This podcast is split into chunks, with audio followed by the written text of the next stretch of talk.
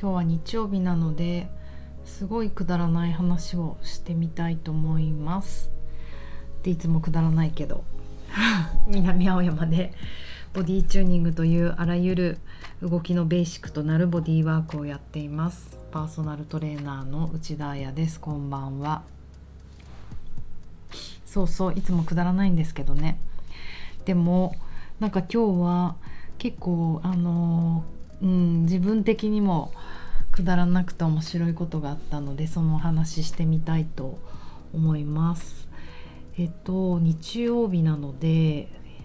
とねやっぱりあの私のスタジオの周りは人がねお結構多く出ているんですよねこのねマンボウ出たとはいえやっぱりみんな昼間お買い物したりとかうろうろしたりしたいですよね。表参道も今日端から端まで歩いたけどいっぱいいたな人がエルメスとか並んでたな人があとロエベとか人気ですよねロエベって。でもそうそうなんか、えーと、表参道の駅を降りて青山通り、えーとケンタッキーの横ぐらいに土日だけでなく平日も結構な列人が並んでっていつも通り過ぎてたんですよ。なんだろうと思って。でもなんか確認できず。でも昔アシュペイフランスのなんか家具屋があったところがなんか今違うっぽいけどそこに並んでるっぽいってとこまで確認したんですけどさっき気になったので Google で調べたらパン屋さんだった。アマムアマムダコタンっていう福岡から上陸したマトリッツォの火付け役ですって。もう何も何が何だか分かんないけどマトリッツォってなんか流行ってるお菓子があるんですかね。セブンイレブンとかでも売ってるんだっけ。うん。すごいです。こんなに寒いのに朝から晩までみんなお菓子を買うためとか食パンを買うためとか並んですごいパッションだなって思います。なんか私は本当あの食に興味がないわけじゃないんですけど並んでまで何かを食べたいって全く思わないのでそれよりもう身近なものを食べたい。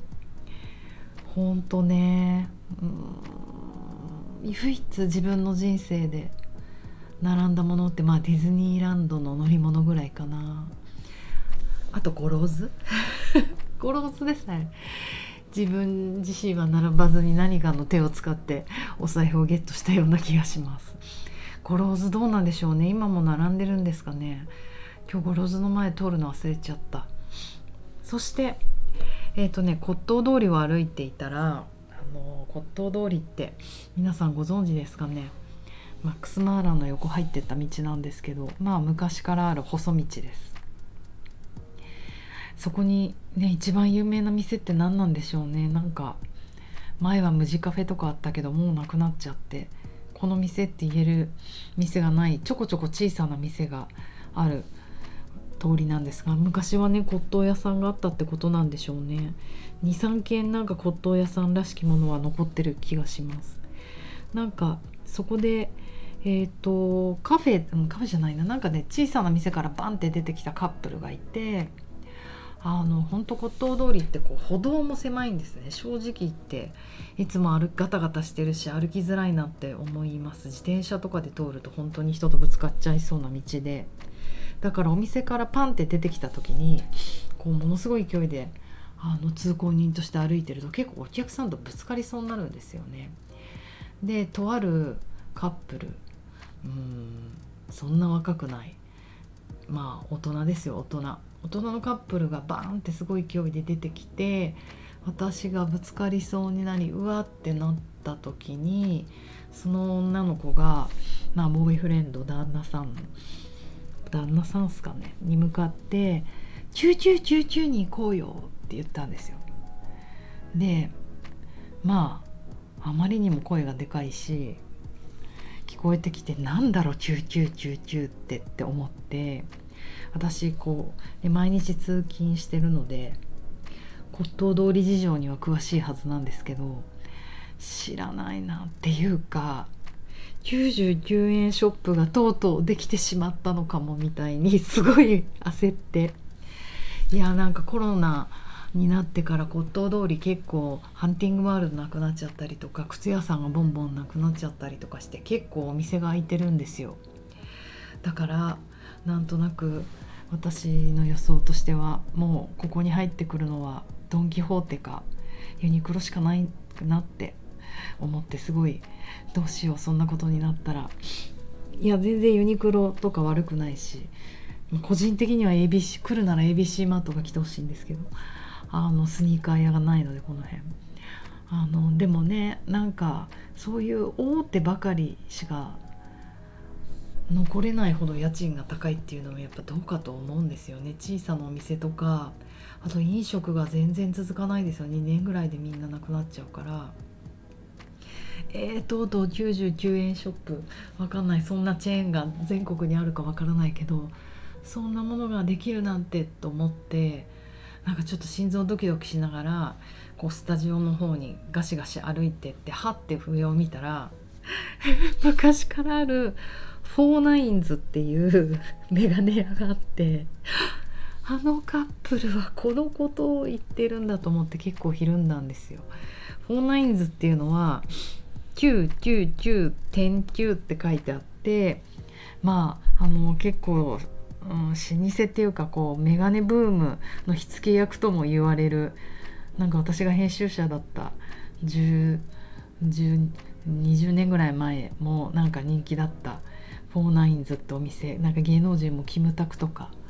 なんかそう五郎さんと五郎じゃないよな稲垣吾郎さんとか所さんとかがなんか当時はしてた気がするけど。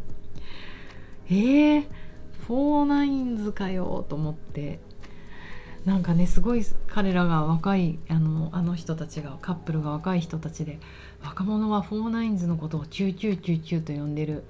のかもしれないとかなんかまた頭の中でいろいろ妄想が膨らんじゃったんですけどそんな若くなかったし多分間違えてるんだと思います。面白すぎる。でも骨董通りはあのメガネストリートと言っても過言ではないほど私が知っているメガネ屋さんを並べていくと手前からクレイドルセレクトショップですね。あそのクレイドルの手前にモスコットっていう小さな店があってその前にディータがあってそこからズンズンズンって上がってきてアイなんて読むんだろうこれでしょアイバル ? EYEVAN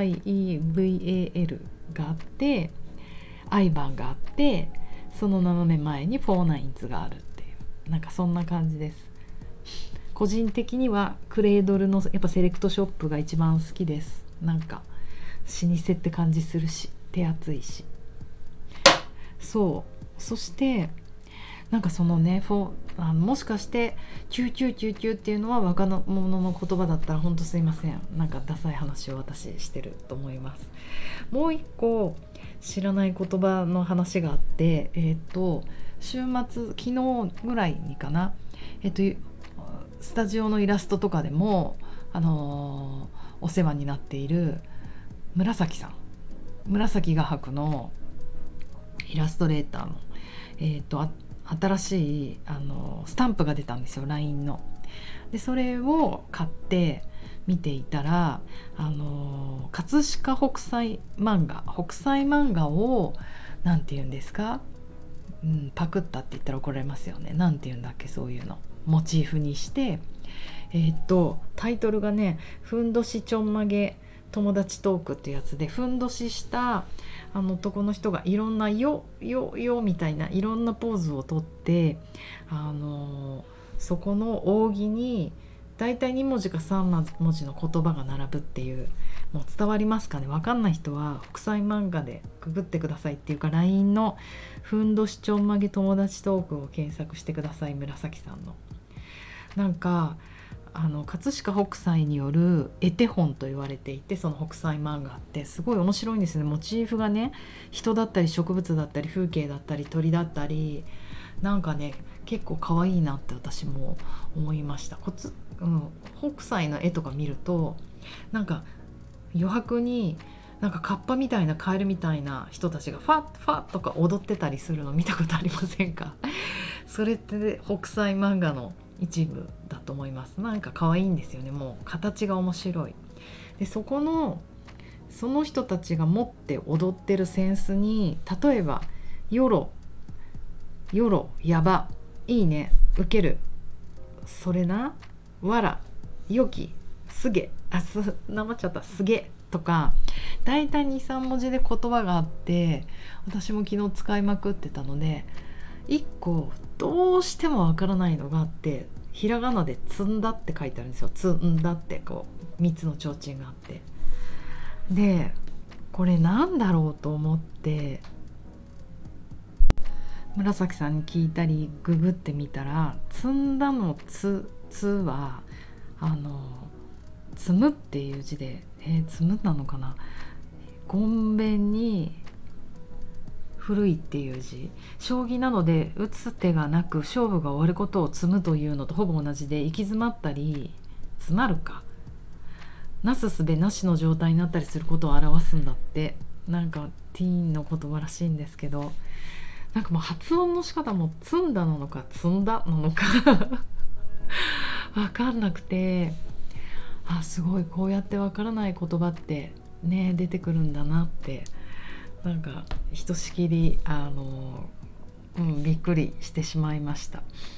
なんかあの本当こうなんていう流行語みたいなものもね何こうこういうのエモいとかなんか